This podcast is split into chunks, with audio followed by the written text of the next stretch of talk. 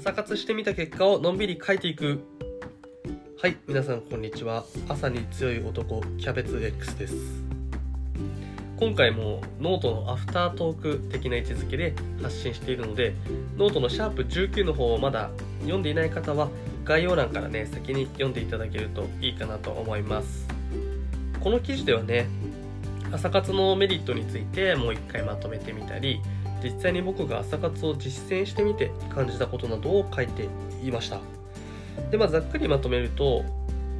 朝活のメリットとしては、まあ、生活のリズムが整うっていうのは当然なんですけど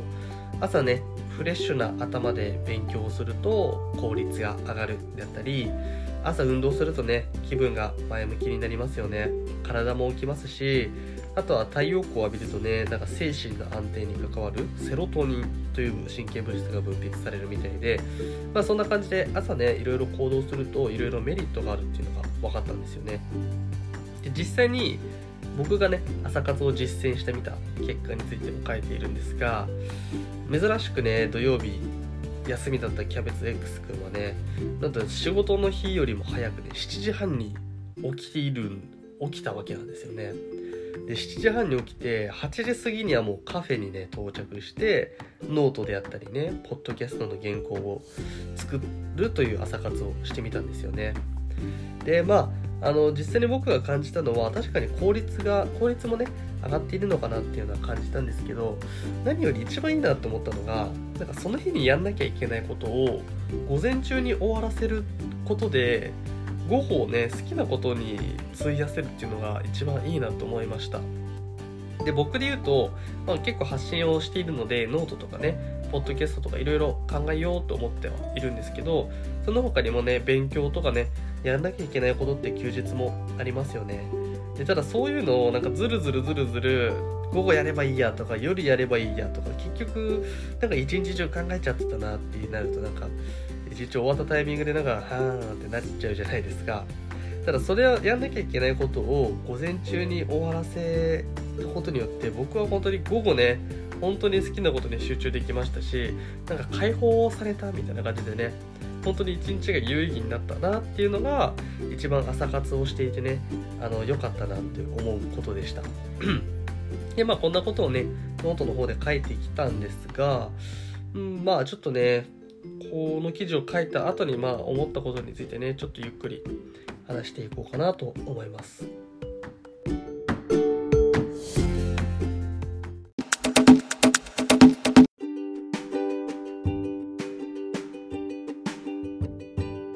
はい、でこのノートで書いていたのは休日のね僕の朝活について書いていたんですけど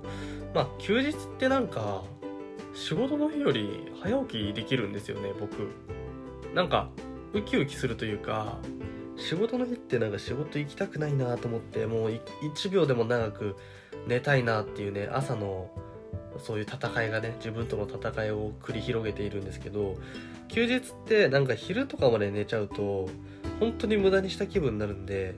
逆にねなんか休日一日遊んだりなんかしたりするしたいと思ってね早く起きれるんですけど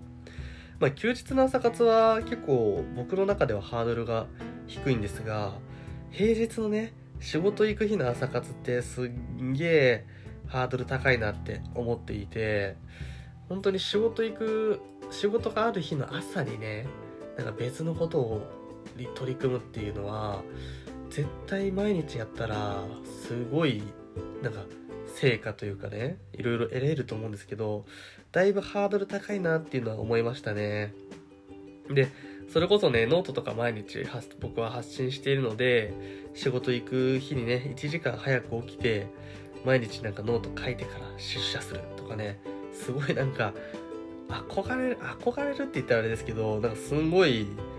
いい生活ですよね。もしそういうのができたら。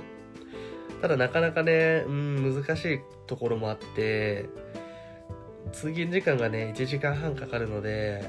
まあその間にねやればいいじゃんっていう話なんですけどなかなか電車のね中で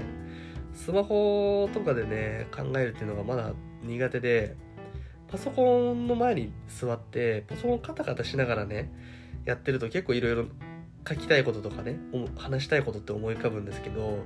なんか電車の満員電車の中に乗ってスマホでメモに書こうとするとなかなか思いつかなくてねうん、まあ、そこができるようになれば全然解決する話なんですけど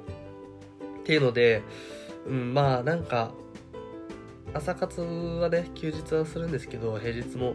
考えていこうかなっていうのは思いましたね。そしてあと、まあ、今僕が考えているのはねちょっと引っ越ししようかなっていうのは思っていて、まあ、引っ越しって言っても今実家暮らしで会社まで大体1時間半かかるんですけど、まあ、会社から大体30分圏内ぐらいのところでね一人暮らししようかどうか迷っていて、まあ、これも今度またノートとかねポッドキャストで詳しくは発信していこうと思っているんですけど一人暮らしすると当然家賃とかもねあの食費とかも今より増えるわけでお金はかかるわけですけどその分時間がねあの通勤時間が減るわけなので自分が使える時間っていうのが増えるっていうね。だからお金を取るか時間を取るかっていう話だと思うんですけどまあ僕の根底にあるのはそもそも仕事をしたくないっていうのがあるので早く脱サラしたいのでそのためにまああのシャープ2かな？シャープ2か3ノートの方でもね書いているんですけどまずはちょっと300万円貯めようっていうことでねだいたい社会人3年目が終わる社会人3年目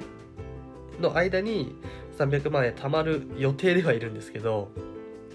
ただまあ一人暮らしとかしてお金がねいろいろかかってくるとその計画というかねあのー、予定もまあちょっと狂っちゃうかなっていうので、まあ、すごく悩んでいるんですけど、まあ、今実家にいて